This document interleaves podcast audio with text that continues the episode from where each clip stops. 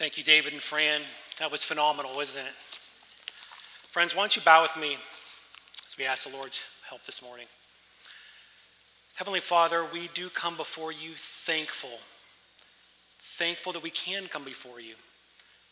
Thankful that we can open your word together. Thankful that we can proclaim your word. Thankful that we can honor and worship you this morning. As we know there are brothers and sisters in Christ across the globe at this moment are huddled in corners, fearful of their countrymen, fearful of their government. But Father, this time, this point in season of our country's history, we are allowed as 500 people today gather together to read your word, and we are thankful for that. It's in Jesus' name, amen. Well, friends, I'm going to share with you something about me that you didn't know that I am into the history of warfare. Yep, the care pastor is into war. Believe that? care pastor is into warfare, not just regular warfare, not that there is regular warfare, but, but I'm into medieval siege warfare against castles. Medieval siege warfare against castles. And it has always fascinated me how in the Middle Ages people would set up castles to defend themselves against an enemy, and that enemy would lay siege to the castle. They would lay siege to it, to take it over, to pillage, to take all that is in the inside of the castle, um, and also to take lives as well. So I always, I know in a weird way, the care pastor thinks it's cool, but it's kind of neat to look at that history. In fact, I want to show you a couple of castles right now. This first one we're going to look at is the Edinburgh Castle. And I did some research, and here's what I found that the Edinburgh Castle was besieged many times throughout its colorful history, and sometimes successful, sometimes not. Year 638, the castle was attacked by Oswald of Northumbria. Oswald of Northumbria, and he successfully took over the castle, and not just the castle, but the surrounding area as well. Edward I of England also besieged Edinburgh in 1296, and it only took him three days to take over that castle. Just three days. So think about that, just like that, he took it over. And he took over all the treasured artifacts and everything that was within that castle he took and took it, everything back to England. It was occupied, this, this castle here was occupied by the Scots and the English time and time again. Scots would take it, the English would take it. They go back and forth for many, many, many years. So Edinburgh is really cool. Now, the next one here is Castle Gaillard. And I love this. This is a castle on a hill. I mean, this is a fortified structure, and it's had one of the most famous sieges, sieges ever to come against it. The Castle Gaillard was built in France by Richard the Lionheart. You mentioned Richard the Lionheart's name, you know it's got to be pretty cool. But it was built in 1198, and it's your typical castle that was built during the Crusades, but it had two outer wooden circles and a stone inner circle. King Philip of France laid siege to the castle in 1203, and it was interesting how he did it. He and his men found an unguarded toilet outlet that they, they went into, and I'm thinking to myself, so there was a guarded toilet outlet at one point, and whatever, whoever soldier, whatever soldier guarded that, that job really stunk. But uh, um, sorry, that's all I got today. but you guys love me. Um, but it was an unguarded toilet outlet that they got in, and they got into the chapel. So the toilet and the chapel were combined there, and they got in, and they led into the chapel. They went through the outer circle into the under, inner, inner circle and through a bridge that was on there as well. And the troops dug underneath the wall, penetrating the defenses, and the castle was taken over. Now, it may have taken as long as eight to nine months for this to happen.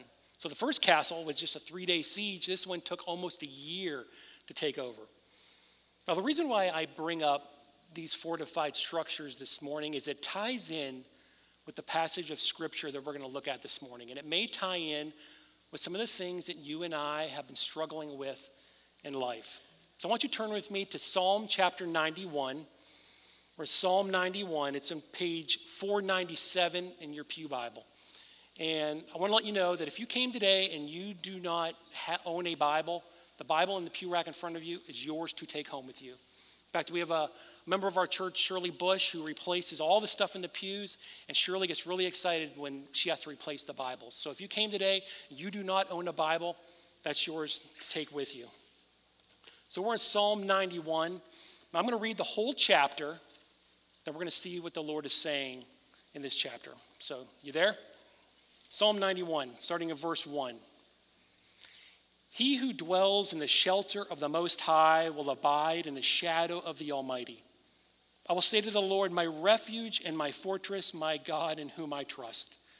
For he will deliver you, deliver you from the snare of the fowler and from the deadly pestilence. He will cover you with his pinions, and under his wings you will find refuge. His faithfulness is a shield and buckler.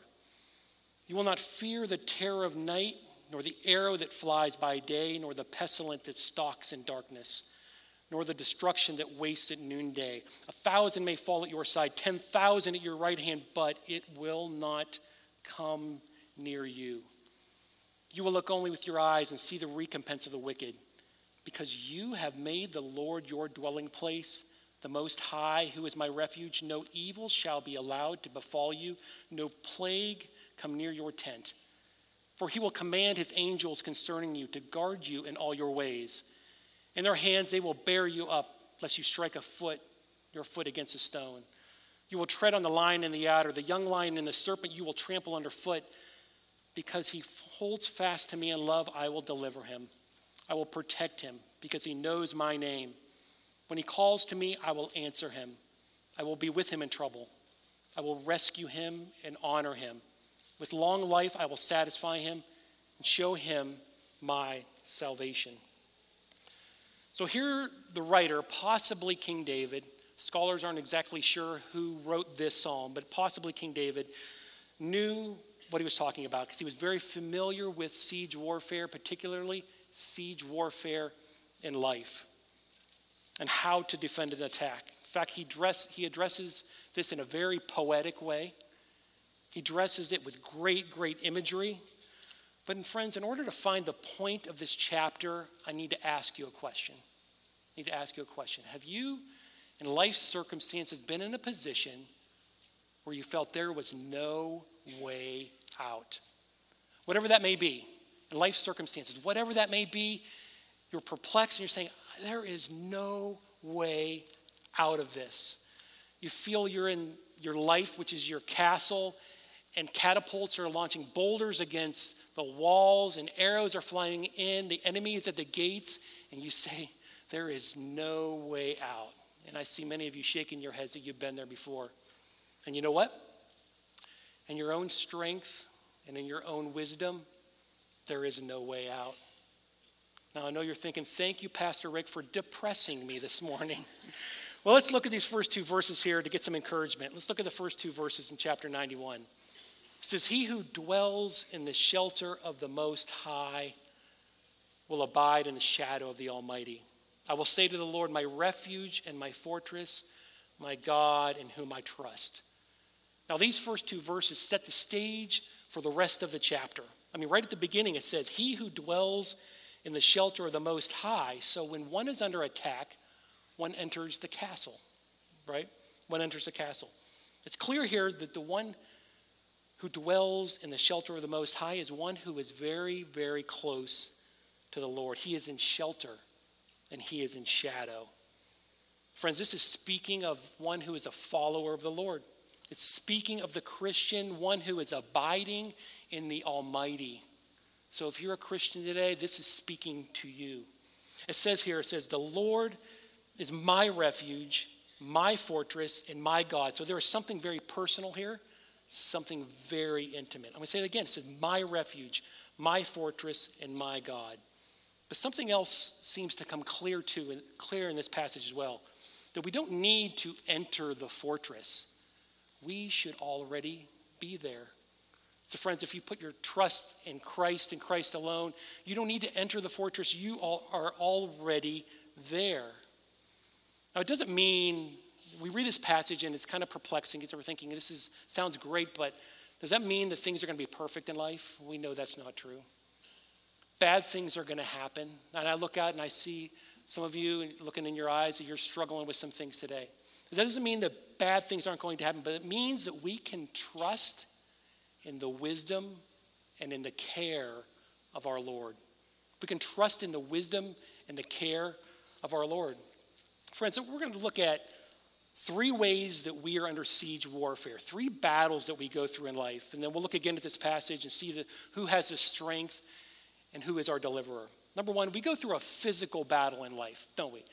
Now, now that I've just turned 50 years old, I'm kind of feeling the aches and pains. Now, I know some of you are saying, You ain't seen nothing yet, Rick. you ain't seen nothing yet. But I'm feeling some aches and pains. And in fact, I can show you, I got my AA, my AARP card this week. So I'm in the club. I'm in the club now. But feeling aches and pains, and, and we all go through these things. And sometimes it's the flu, sometimes it's a cold, broken bones, pulled muscles, and sometimes it's cancer. Sometimes it's a heart attack. And sometimes it's deadly diseases. As a care pastor here at Old North, I see this all too often. In fact, this week it's been a rough week around here. We've had close friends that are members of Old North that have gone to be with the Lord. We rejoice in that, that they are with the Lord, but our hearts are broken. We've had many of you that have gone through surgeries recently and have battled cancer. In fact, you can pick up a prayer connection at the Welcome Center and you'll see what's going on. So we have a physical battle that we go through each and every day. Then there's also an emotional battle. How many, you don't have to raise your hand, but how many of you have had anxiety? you know, I mean, there's an emotional battle that we go through, and sometimes the emotional battle is effects from the physical battle that is raging. I mean, there's things like broken relationships, death of a loved one, loss of a job, financial challenges. There are so many emotional battles that we face all the time. But there's one battle, the third battle, that we ignore, intentionally ignore, and that is a battle with sin. It's a battle with sin. It's a battle we face each and every day. We take our eyes off of that battle. In fact, we are so focused on the physical and emotional, we take our eyes off of the battle of sin that rages. The writer of this psalm experienced, really just like all of us, these confrontations, and we see throughout the Psalms that sin is the bigger battle that we face. Now, these tough but encouraging words are in uh, the 32nd Psalm. Now, as a care pastor, I'm always reading the 23rd Psalm. Well, we're going to flip that this morning for the 32nd Psalm. It says, Blessed is the one whose transgression is forgiven, whose sin is covered. Blessed is the man against whom the Lord counts no iniquity, and whose spirit there is no deceit. For when I kept silent, my bones wasted away through groaning all day long. For day and night your hand was heavy upon me. My strength was dried up as by the heat of summer. I acknowledged my sin to you, and I did not cover my iniquity. And I said, I will confess my transgressions to the Lord, and you forgave the iniquity of my sin. The writer knew as well as we do the sin battle, the emotional battle, the physical battle is an overall war that we cannot win. We cannot win. We need our Lord, don't we? We cannot go through this on our own. Friends, there's times where our spouse will let us down, our neighbors will let us down, our friends will let us down, our church will let us down, but the Lord will not let you down. We need Him. So he's, we hold secure within the stronghold. We hold secure within this castle. We hold secure in his strength and fortress, but we have to understand that it's not a place. It's not a place that we trust in, this fortress. It's a person. And that person is the Lord your God. He is our fortress. And did you know that fortress is mentioned 19 times in the Psalms? 19 times it's mentioned, so it's pretty important. But let's turn back to Psalm 91 once again and let's look at some of the challenges that are on display in this chapter. If you look, there's the snare of the fowler, deadly pestilent, terror of the night, arrows, destruction, evil, a lion, a serpent. Pick your poison, it's there. And you could probably add to this list as well. But I want to look at the snare of the fowler. This is kind of interesting. In this context, a snare really is a device that the hunter sets up strategically to try and catch a prey, a targeted subject that he sets up to catch. And here the hunter is a fowler, which is a bird hunter. And just as a fowler sets a trap for a bird, Satan, the evil one, is setting a trap for those that are followers of the Lord. If you call yourself a Christian today, Satan wants to attack you. If you are a believer today, Satan wants to attack you. He wants to crush you. He wants to smash you to pieces. He wants to destroy you. And I know you're thinking, Pastor Rick, thank you for depressing me once again this morning. But you know what, friends? We have hope. We have hope. So let's look at what the refuge in the Lord's castle looks like in this chapter. We have shelter, we have shadow. He is our deliverer. We are under his wings. He is our shield and buckler, our guardian, and he is our protector. So we have hope. We have hope in the Lord. Now, one of these stands out to me, and it's pinions, which are bird feathers. The reason why it stands out to me is, again, as I've turned 50, I've taken up a new hobby. The new hobby is bird watching. So I'm out in the backyard. I've got two bird feeders in my backyard, and I've got two suet feeders on a tree. In the back of my property, it used to be a Christmas tree farm in the 30s and 40s, and it's been abandoned. And all these Christmas trees are 40 to 50 feet high. So we've got birds all over the place. In fact, there was a hawk in my backyard yesterday. I'll show you some pictures later, but there was a hawk in my backyard. So there's all kinds of birds that come in.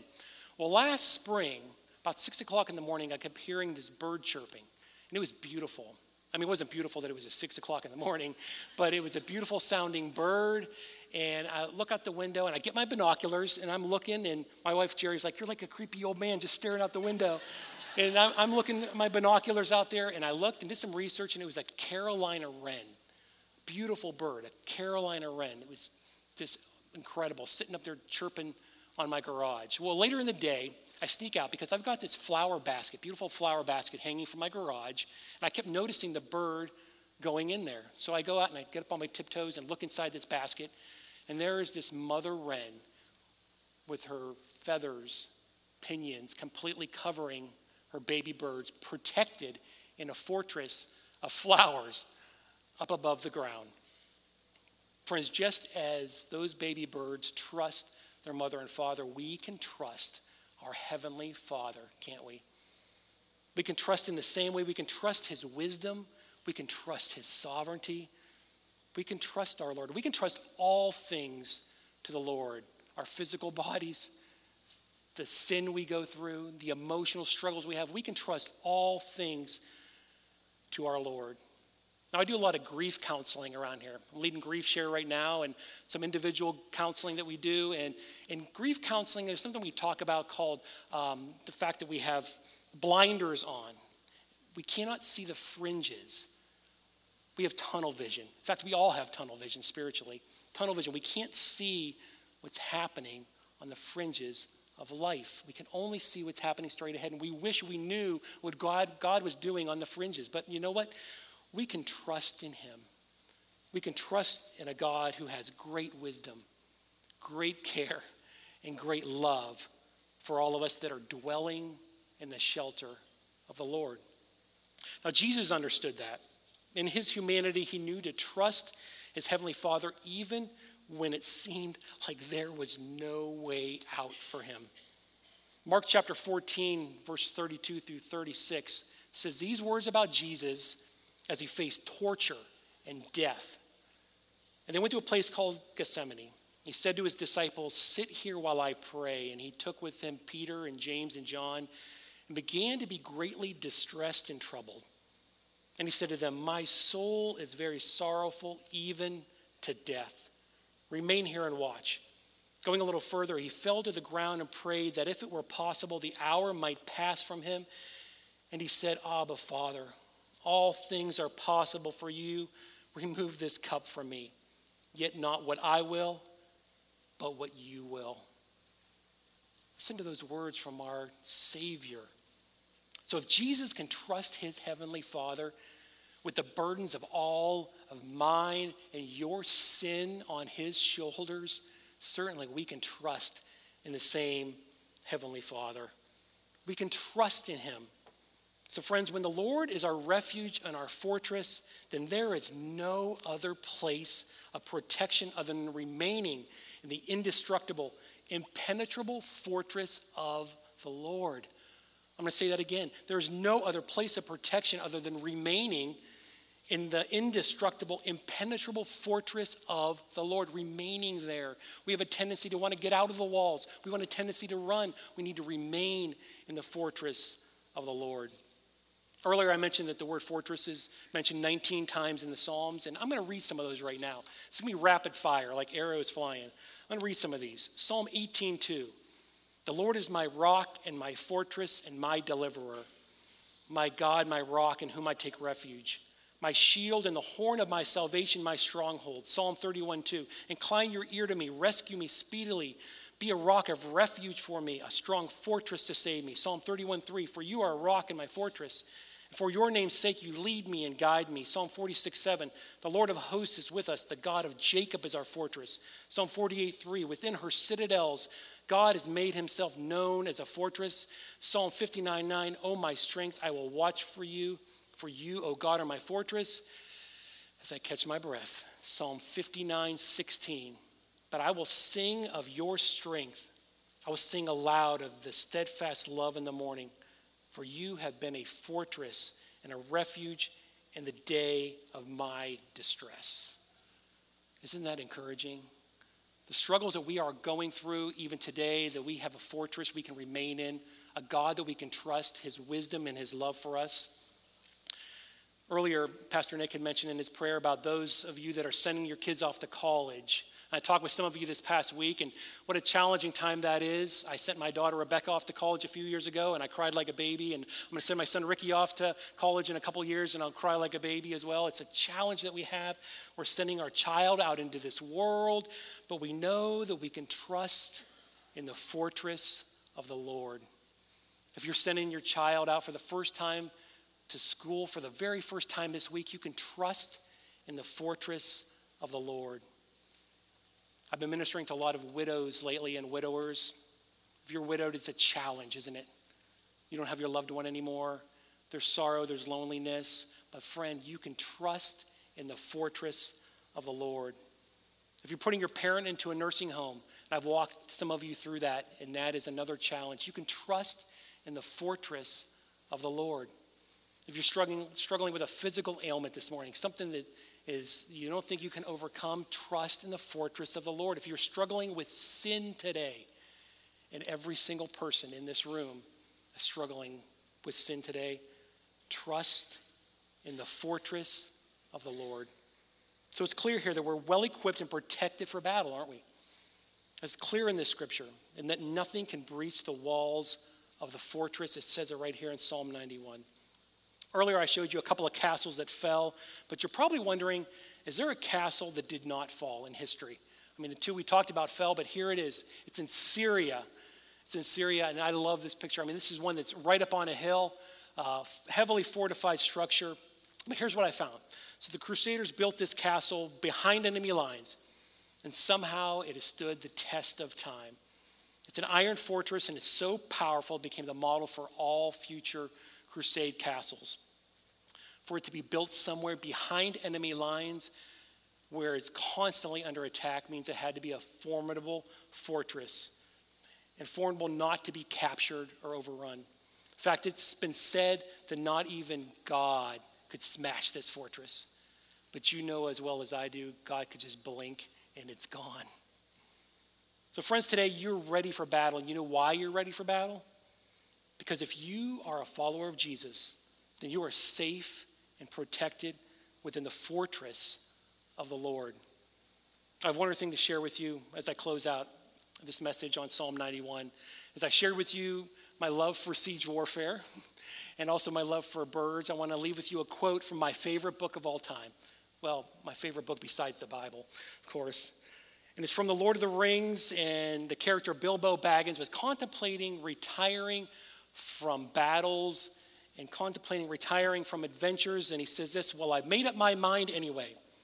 I want to see mountains again, Gandalf, mountains again, and find somewhere where I can rest. I love that quote. My friends, we are all just weary travelers, aren't we? We're tired, we're wore out, we're being attacked left and right. And even if things are calm right now, you know something's going to happen again. But we know after looking at this psalm, we can trust in the fortress of the Lord no matter what challenges come our way. So the point of this chapter is to trust in the Lord, your God, with all your heart, with all your soul, with all your mind. Friends, why don't you bow with me in prayer? Heavenly Father, Lord God, as we sit here, we are in awe of you, in awe of a God who loves us and cares for us and protects us. In those times where we don't understand why you're doing the things you do, Lord, we are going to trust in you completely. You are the only one who knows what's happening on the fringes of life. So, Lord, we trust completely in you. And Father, I lift up brothers and sisters in Christ in this room that are struggling, Lord. Bring comfort, protection, and love from your fortress. And it's in Jesus' name, amen.